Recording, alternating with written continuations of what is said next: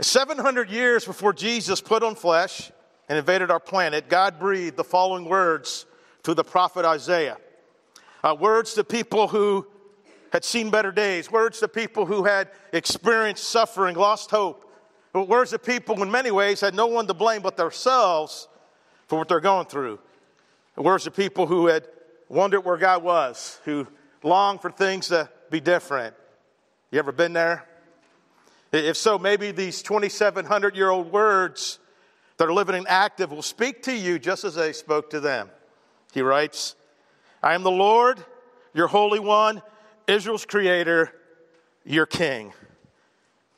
And understand, one of your greatest problems in mine, it's not, one of our greatest needs, rather, is not to have our problems removed but to have a proper understanding of who God is, to have his identity worked out. I am the Lord, your Holy One, Israel's King, your Creator. This is what the Lord says. You've been listening to a lot of other voices, right? You've been listening to a lot of voices getting in your head, right? But now it's time to, to listen to me. Listen to what the Lord says.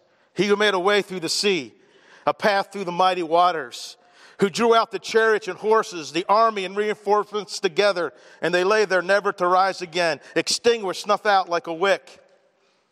In other words, uh, the prophet Isaiah uh, wants God's people to know that the one speaking to them is the Lord, is the creator, is the king, is, is, the, is the one who provides a way where there looks like there is no way is the one who draws out all of our enemies, all of our enemies who want to steal the freedom and deliverance He bought for us and distinguish them. This is what the Lord says Forget the former things, do not dwell on the past. See, I'm doing a new thing. Now it springs up. Do you not perceive it? I'm making a way in the desert. Some of you are in the desert, and streams in the wasteland to give drink to my people, my chosen, the people I formed for myself, that they may proclaim my praise. That they may what? Proclaim my praise. You see, it, it always boils down, right, to God's praise and to God's glory. Question With a God like that, the Holy One, the King, your Creator, with a God like that, can there be any doubt whatsoever that this year can be different. Amen? Amen. Welcome to week two of a five week series that if you choose, and by the way, it is your choice, and you are choosing. A five week series where if you choose to lean in and to live out, is guaranteed to make a difference this year. Now, week one, we talked about that if you want this year to be different, you have to grow like Jesus. And well, how did Jesus grow? Luke told us, right? In Luke chapter 2, verse 52, Jesus grew in wisdom and in stature and in favor with God and men. Uh, we had a snow day last week, right? So You had an extra week to do your homework, but like most times, right, you get extra week to do homework or term paper or project, you just have an extra week to put it off, right? And so uh, I just, just want to ask you, you know, have you filled out your value survey you know, where you're trying, hey, what kind of person I want to be? Do I want to live for a resume or to have a really awesome eulogy someday? And where you set some specific goals in each of those four areas. If you have, awesome. If you haven't, hey, there's still time. I got to turn mine into my D group this Wednesday. Uh, mine, mine has some fine tuning to do, but it's not too late. Do not let another year slip away. Amen? Amen? Let's pray. Heavenly Father, you're amazing. And God, we thank you for the simple gospel. God, God, we thank you, Lord, that, that, that even though, Lord, we may have been told that we're not good enough, we don't measure up, and maybe even if we've done some things that we feel ashamed of, God, but your simple gospel reaches down and it meets us in the dust and it pulls us up out of that dust. And God, thank you that you came not to leave things the same, not to keep things as a status quo, but to make things different. And Holy Spirit, you're alive and well, and, and you're welcome in this place. And God, I pray that every heart welcomes you. God, I, I want to welcome you, Holy Spirit, as I, as I teach this morning because I, I, I want this year to be different. Amen. Okay, let's do this. This year can be different, week two. And, and today we're going to we're gonna, uh, begin unpacking uh, two very familiar scriptures, one from the Old and one from the, from the New Testament. And in these passages, we'll uncover three things that if you both embrace and strive to live out, your 2019 is guaranteed to be different. And what are these three things? Forgetting what is behind, straining toward and pressing on, trusting in, leaning not to acknowledge Him. I know I try to make three things, really seven things by combining them. And, and, and, by the way, we're only doing thing one and thing two today because I just don't have time. So, you ready? Okay, I got like, I think there was a, a bug on the ground that said something. Are you ready? Yes. Are you ready to hear from God? Yes. Are you ready for this year to be different? Yes. Me too. Let's start unpacking. Philippians chapter 3, a little backstory. Uh, Paul is writing this letter to the church in Philippi from a, from a Roman prison. He planted this church. Uh, we read about in Acts chapter 16. And at this particular section of the letter, Paul, what Paul's trying to do is combat a, a false teaching that came in the church that was trying to add the, the works of human effort to the finished work of the cross and the grace found only in Jesus. We'll begin reading at the second part of Philippians 3, verse 3. Uh, Paul writes, We rely on what Christ has done for us, we put no confidence in human effort. That sounds like a good place to be. Though I could have confidence in my own effort, if anyone could if anyone could. Indeed, if others have reason for confidence in their own efforts, I have even more. See, a bunch of people are saying, hey, we're so awesome, you should listen to us. Look at our resume. Paul said, okay, you want to talk about resume? All right, uh, okay, let's do it. I was circumcised when I was eight days old. I'm a pure blooded citizen of Israel. I'm a member of the tribe of Benjamin, a Hebrew of Hebrews, in regards to the law, a Pharisee. As for zeal, persecuting the church. As for righteousness, based on the law, faultless. I understand that was a that was a number one in your class, summa cum laude, Time Magazine, drop the mic resume right there. But whatever whatever were gains to me, I now consider loss for the sake of Christ.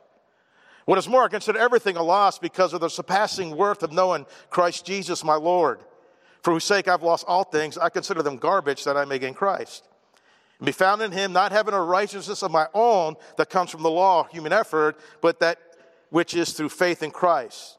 The righteousness that comes from God on the basis of faith. I want to know Christ. Yes. Uh, to know the power of his resurrection, participation in his suffering, becoming like him in his death, and so somehow attaining to the resurrection from the dead. And Paul realizes that uh, unless I die like he died, I, I will never rise to live like he lived. Then he writes, I, I don't mean to say that I've already achieved these things or that I've already reached perfection, but I press on to possess that perfection for which Christ Jesus first possessed me. No, dear brothers and sisters, I've not achieved it. I mean, you got to love his honesty, right? He says, Hey, I'm not there. And, and, and I contend that if Paul wasn't there, you're not there, right? All right, look three people now and just tell them, You're not there yet. And if there's someone you're really dying to say that to that's across the room, feel free to get up and tell them they're not there yet. Because you think they think they're there, right? I'm not there yet. But one thing I do, forgetting what is behind and straining toward what is ahead, I press on toward the goal to win the prize which God has called me heavenward in Christ Jesus. I love how he ends it, right? Let all who are spiritually mature agree on these things, right? If you disagree on some point, I believe God will make that plain to you. He said, Hey, if you don't accept what I'm saying, that just means that you're spiritually mature.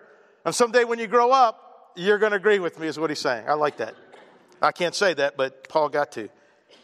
Maple Grove this year really can be different if you embrace and try to live out these three things. And so here is thing number one. No, not that thing number one. All right, that should have got at least a couple mercy laughs, at least, right? I laughed more than you guys did. Okay, thing number one. Let me make a note. Not very gracious to me today. No. Thing number one, forgetting what's behind. No, dear brothers and sisters, I have not achieved it, but one thing I do, forgetting what is behind. Uh, the word forgetting is the Greek word epilanthanomai. Epilanthanomai. Epi, in or upon. Lanthano, like hidden or concealed. And, and, this word conveys two ideas in the New Testament to forget, uh, not recall something, not recall information concerning something, or to neglect, give little attention to something, to omit by carelessness or design.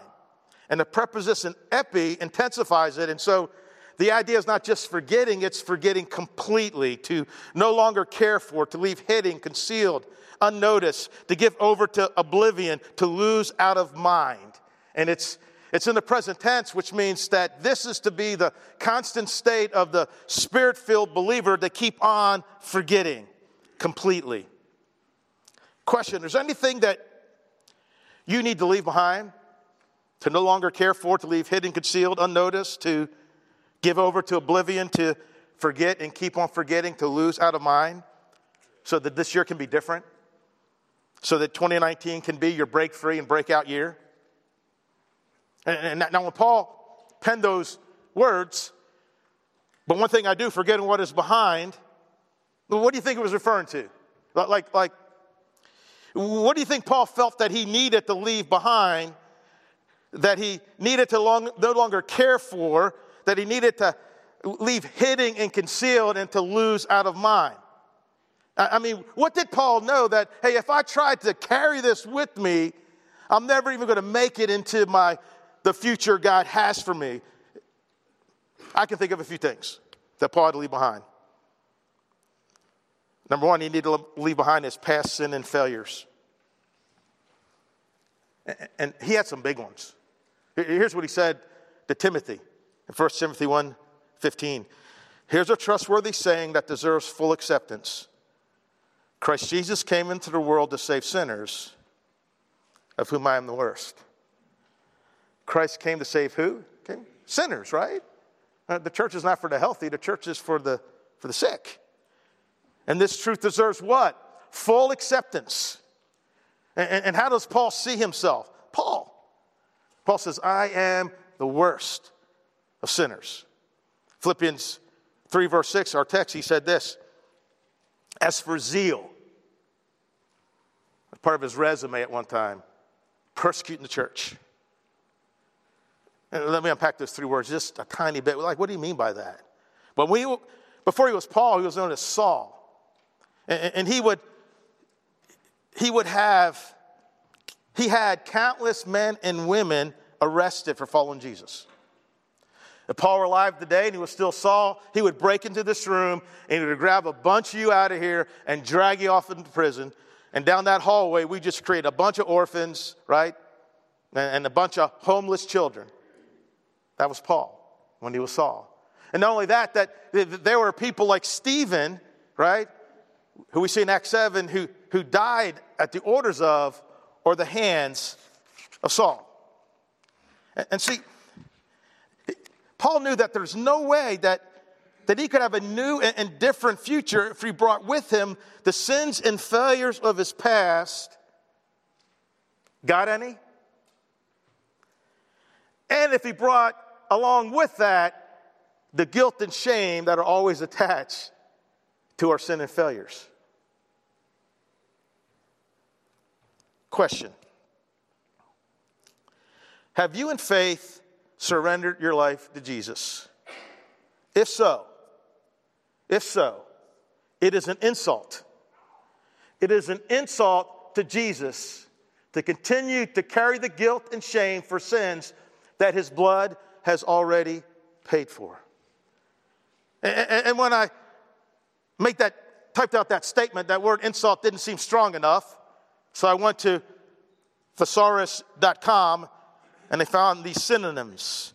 it, it is, it is an affront, it is abuse, it is an outrage, it is a slap in the face, it is disrespect, it is blasphemy, it is insolence, it is a slight, it is a wound to Jesus. To continue to carry the guilt and shame for sins that his blood has already paid for. Uh, listen, if you have truly repented of a sin, if you're a Jesus follower and you have truly repented of sin, any sin, and by repent, I mean you acknowledge, hey, that's sin, that's wrong. And, and, and, it means that you have made a commitment and a desire to change, right? If you've done that, then it's time for you to accept His grace and to walk fully in His freedom. Amen? You see, I thought, a lot of thoughts hit me. Some I know I should never say.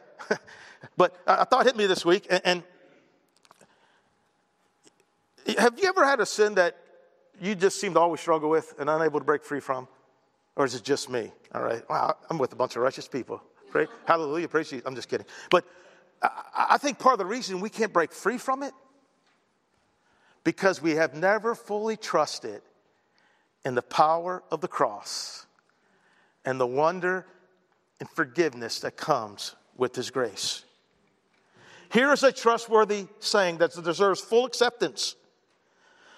Christ Jesus came into the world to save sinners. He's not surprised that you're a sinner, right?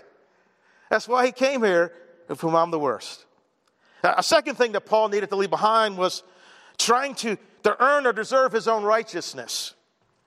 And there was a time, that's exactly how Paul lived. That's how he, he had that resume. There was a time when Paul defined his walk with God as doing it himself rather than done in Christ. Uh, have you ever defined your walk with God the same way? Doing it yourself rather than done in Christ? It's exhausting. It's frustrating, isn't it? In our text, Paul says, Whatever were gains to me, I now consider loss for the sake of Christ. Whatever gains to me, all these things that I did, all these things that I did or didn't do in order to be right with God, I now consider loss. That word loss is the Greek word zemea. It means to be a detriment, to affect damage upon. And then he says these five words that I'm like, I, I really didn't, it kind of made me say, what, what did you just say? For the sake of Christ. And the word sake is a word that means the grounds or reason why something is done. In other words, Paul is saying that I'm doing this for your sake, Jesus. I'm doing this for your benefit. And I was like, okay, what, what does Christ gain? by Paul considering these things loss. Like, like how does this benefit Jesus? And, and I think maybe Paul's trying to say this Jesus, I'm doing this for your sake, for you, because when I do things thinking that they in some way earn or help earn my salvation, I'm telling you, Jesus, that what you did on the cross was not good enough. And I don't want to insult, disrespect, or wound you like that anymore. And not only that, I've come to realize that that to think that those things could in any way help earn my salvation is actually a detriment to me. And it causes damage to my walk, to my relationship with you. Whatever gains to me, I now consider loss for the sake of Christ. What you did, Jesus, was enough. What is more, I consider everything a loss because of the surpassing worth of knowing Christ Jesus my Lord, for whom, for whose sake I lost all things. And, and then he really drives it home with these next four words, especially one word. He, he wants a human effort, he says, I consider them what? Garbage. That it's a Greek word, skubalon. Skubalon. You have no idea if I'm saying it right or not, but you probably, if there was a vote out over unders, he didn't come close to saying that right, okay? And I'm okay with that. It's most of the time translated rubbish, filth, or garbage. And, and I decided, hey, let me dig into the actual meaning of this word. When I did it, I realized, you know what? My opinion, all those words are too clean, they're too nice, they're too sanitized, they're much too churchy.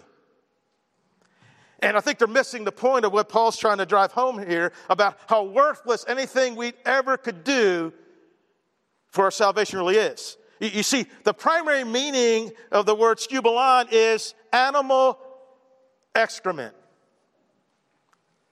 That would be poop. Uh, the New English translation comes closer. It uses the word dung. It has this footnote in the study Bible. The word, here, the word here translated dung was often used in Greek as a vulgar term for fecal matter, even appearing on walls in ancient graffiti. As such, it would most likely have had a certain shock value for the readers. This may well be Paul's meaning here, especially since the context is about what the flesh produces. To let that sink in. See, when compared to what we receive from Christ in faith, whatever we accomplish or bring to the table on our own is nothing more than animal excrement. I know a lot about animal excrement. I walk my dog two times a day, right? He let me down, she let me down today, right? I'm saying, I want a prop today story. No prop came, right? This is how bad I wanted a prop. I dug through my big garbage can. I couldn't find a prop, it was too buried. Went in the backyard, couldn't find a prop. All right? But, but here, here here's what I'll tell you about animal excrement I do not value it, right? I don't keep it as proof, it's not here. And I avoid trying to touch it. And, and what Paul is saying, he says, you know what? Now I get it that everything I did or didn't do that I could thought I thought would earn my salvation is nothing more than bringing dog poop to you, Jesus, and saying, "Yeah, now I am right with God."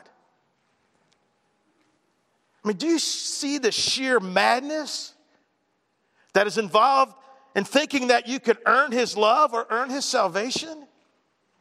I mean, really, what could you possibly offer Him? What could you bribe him with? I mean, we, we, we come to Jesus, right? Well, I'm doing this. I stopped doing this, Jesus. And bringing our dog poop and expecting Jesus to pat us on the back and say, Job well done. And Paul says, You know what? I consider that stuff garbage and it's frustrating, right? It's futile. It doesn't work. That I may gain Christ, be found in him, not having a righteousness of my own that comes from the law, but is with, which is through faith in Christ. The righteousness that comes from God on the basis of faith. See, for some of you, you want this year to be different, you need to leave behind some sin and failures and regret and guilt, right? And some of you need, need, to behind, behind thinking that you could earn your salvation. You can't and you don't have to. Paul also needed to leave behind the hurt caused by other people. I mean, Paul endured a lot of hurt from people. Uh, more than any one of us, and maybe more than all of us combined. People beat Paul. they scourged Paul. They threw him off cliffs and dropped rocks on Paul. They threw Paul in prison. He says this in 2 Corinthians 11, verse 26. I've been in danger from rivers, in danger from bandits, in danger from my fellow Jews, in danger from Gentiles, danger in the city, in danger in the country, in danger at sea, and in danger from false believers. Even this letter to church in Philippi, Paul says, hey, you know, there's some church members there that, that don't really like me. And by the words and actions, Philippians 1:17, you know, what they're trying to do is they're intending to make my chains more painful to me. Have you ever experienced hurt by other people? Have other people ever did things or said things intentionally or unintentionally that make your pain more painful? Yeah, I'm confident when Paul wrote those nine words, but one thing I do, forgetting what's behind, he was thinking about his past failures and sins. He was thinking about trying to earn his salvation. He was thinking about being hurt by other people. This year can be different if you embrace and live out thing number one, forgetting what is behind. Okay, time to get real. What do you need to leave behind? What do you need to, to lose out of mind, to no longer care for, to, to hide, conceal, leave unnoticed, to forget and keep on forgetting? Uh, maybe you need, need to leave behind a, a sinful attitude or behavior. Like I said earlier, maybe you need to leave behind the guilt and shame you feel for a sin that you already repented of. Maybe you leave behind trying to make yourself right with God. Maybe need to leave behind, for this should be different, the pain and hurt of betrayal. Maybe you need to leave behind doubt, fear, pride, guilt, envy, jealousy, insecurity. Maybe you need to leave behind anger, resentment, bitterness, unforgiveness. Anger, bitterness, unforgiveness, resentment. That last one's kind of big for a lot of people, right? Because I imagine there could be one or two people in here that, that have been carrying around anger and unforgiveness for a really long time. I was recently talking to two different people, two different occasions, and I was just saying, I, I was saying, you know, it's so tragic that, that sometimes the, the place where you find the least amount of forgiveness and the least amount of grace is the place where it should reign supreme. Here, in a church among God's people. I mean, sometimes some of the most unforgiving, ungracious people are people who have been forgiven by God. It ought not be that way. When that thought came to me, how terrible that was, is when I read John 11, Jesus wept outside the tomb. You know, that verse everybody says, that's my memory verse. that's what I got right here. But because he wept, because it, it's not supposed to be that way. I'm here to tell you that if you hold bitterness, anger, and I, or I do, Jesus weeps. It breaks his heart. He's like, Are you kidding me? Are you kidding me? You can't let that go. You're going to hold on to that? After what I did for you, that's not what I saved you for. You know, David prayed an awesome prayer. Because we, we resist this, right? And you may be resisting right now, the Holy Spirit, right? You know, because if Paul hadn't made it, you're not there yet, right? And there's some stuff you need to leave behind. And here's a prayer that David prayed Search me, O God, and know my heart. Test me and know my anxious thoughts. Point out anything in me that offends you, and lead me along the path of everlasting life. And I would just invite you right now, you know, to, to pray that prayer out loud and just repeat these phrases after me. Maybe just close your eyes and just breathe out and then breathe in and repeat after me. Search me, O God, and know my heart. Test me and know my anxious thoughts. See if there is any offensive way in me. See if there is any offensive way in me. And lead me in the way everlasting. Amen. Holy Spirit, do your work. Three quick statements, and then we're going to move on to thing number two. There's no future in your past or in holding on to your past. Okay? Just not there. Because of Christ, your past has lost its power to define or determine either your present or your future. Right? Oh, it's lost its power. Now, you can give it back to it, but it doesn't have any real power. And the final thought is your history does not have to be your destiny. I'm totally convinced this year, 2019, can be different if you embrace and strive to live out these three things.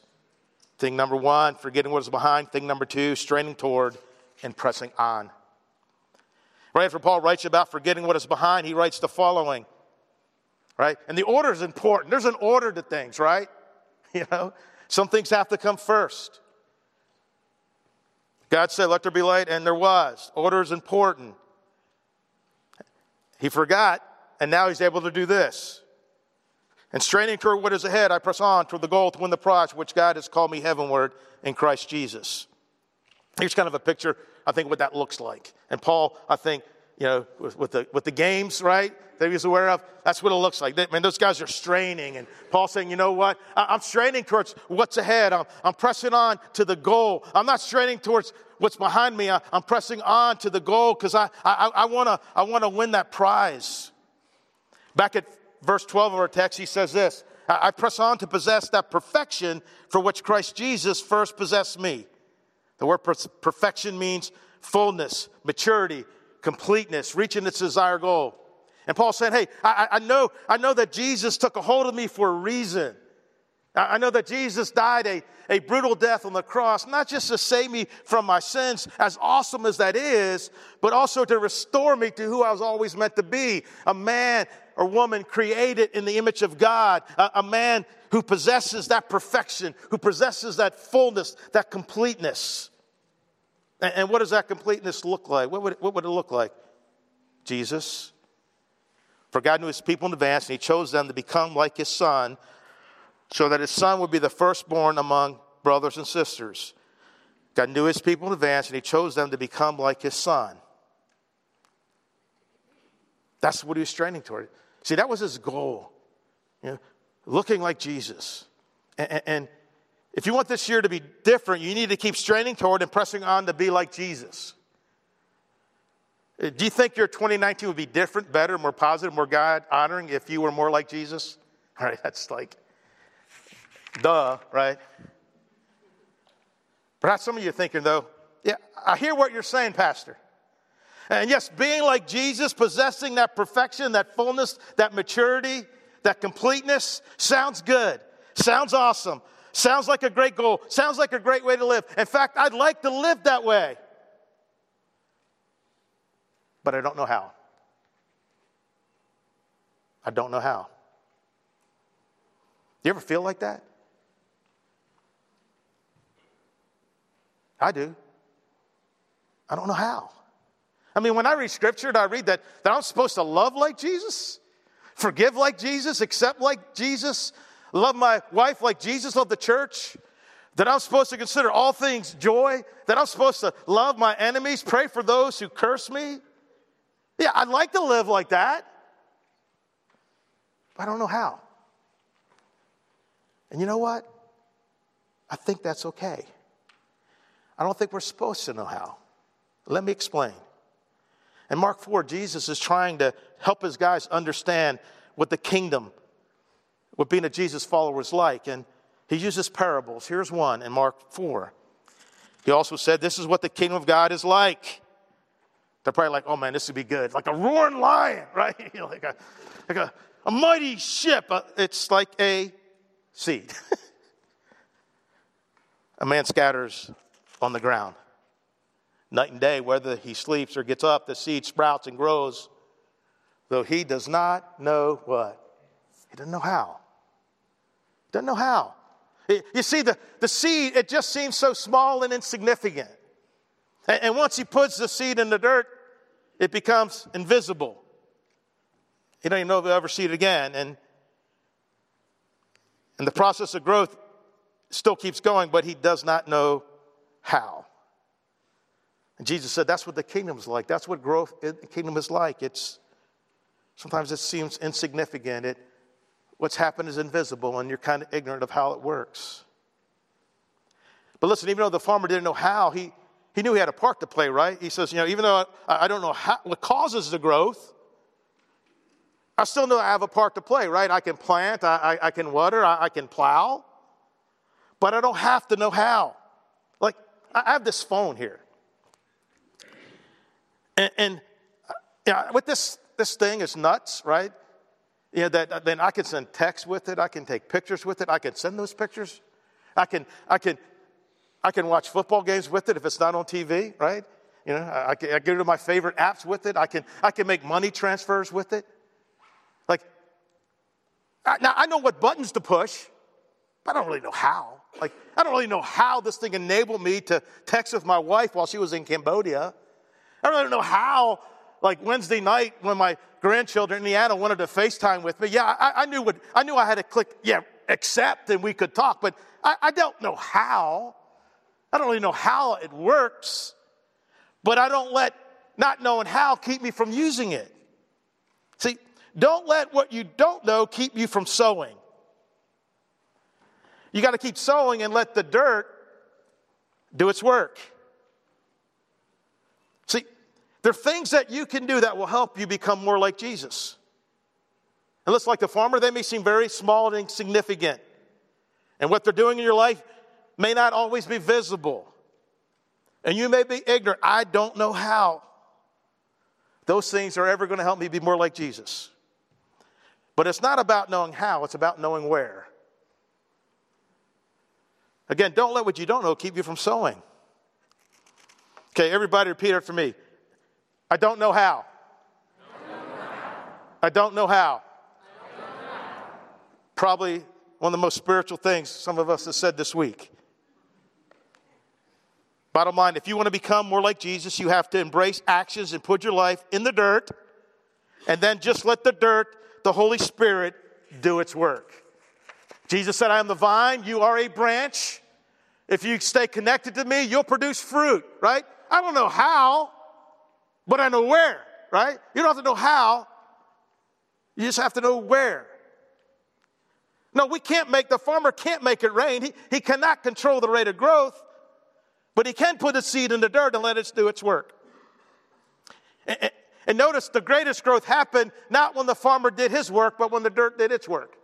And, and there, there's two extremes we have to avoid. One extreme is thinking that it's all about what we do. Don't go there. The other extreme is thinking it's all about what God does. Don't go there either. You see, the farmer has a role, the dirt has a role. Uh, obedience is our job, outcome is God's job, right? Our job is obedience. And sometimes we don't do anything because, oh, I don't know how. You don't know how. Like, I'm not going to say, well, I don't know how that works. I'm never going to use this again. I'm going to get rid of that thing. Uh, it's safe. It's got a good case, I hope, right? you know, I'm going to say, well, I don't know how my car works, so I'm walking everywhere because I, I don't really know how my legs work if you think about it. Like, how's my brain telling? Ah.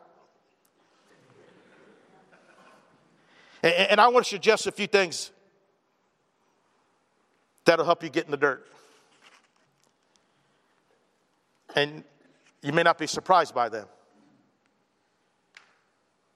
Ways to get in the dirt plant yourself in the Word and in prayer on a regular basis. Seems so small and insignificant. How is doing that going to help me forgive that person who hurt me? Just be in the Word and be in prayer and be with God. Just stay connected to Him and let the dirt do its work. Another is making being in His church each week a priority for worship, the Word, communion, serving, giving, fellowship.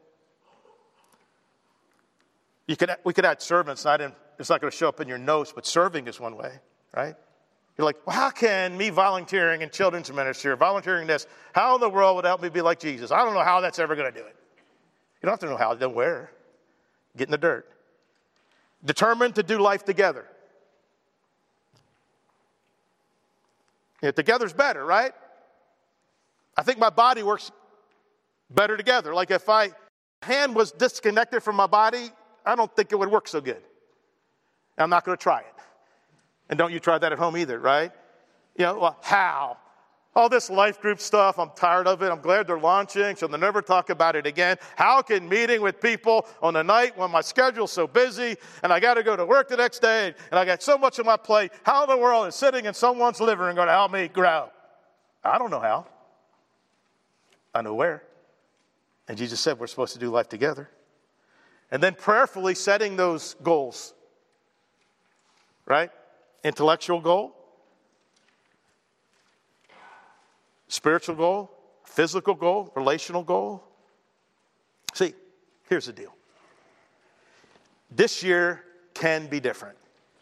Can be different. If you embrace these three things forgetting what is behind, and, and, and see, you don't have to wait till next week to forget, right? I need to forgive myself of that sin. I need to forgive that person. You know what? I'm going to do that next. That's a great idea, Pastor. That's, I'm going to put a post it note on my Bible. I'm going to pray about it. God, do you want me to forgive that person? I think you already answered that one, right? You know, and so it, you don't have to wait. It can happen right now as we, as we, the worship team comes up and as we, we sing this song. It can, you can do that right now, right? If you're holding on to guilt, trying to earn your salvation, you can walk in freedom now, right? You can, you can do that now. And you can choose now, you know what? I, I don't understand how reading some book, 2,000 years old, is ever going to make a difference in my life. You don't have to know how when you know where. When you get in the dirt and allow God to do His work. Would you stand and pray with me? Father God, we thank you for your love, your mercy, and your grace. And Father God, right now I just pray for us. Uh, we can let this moment pass so that this year is the same and we're the same and we don't look any more like Jesus January 20th, 2020 than we do today. Or, or, or we can choose today to forget what is behind and strain toward and press on what is ahead. And God, as the enemy tells people that they have to know how, help them to resist that and decide today that they're going to get in the dirt, even though it seems small and insignificant and invisible and they don't know how, but they're going to trust you and be connected to you. In Jesus' name, amen.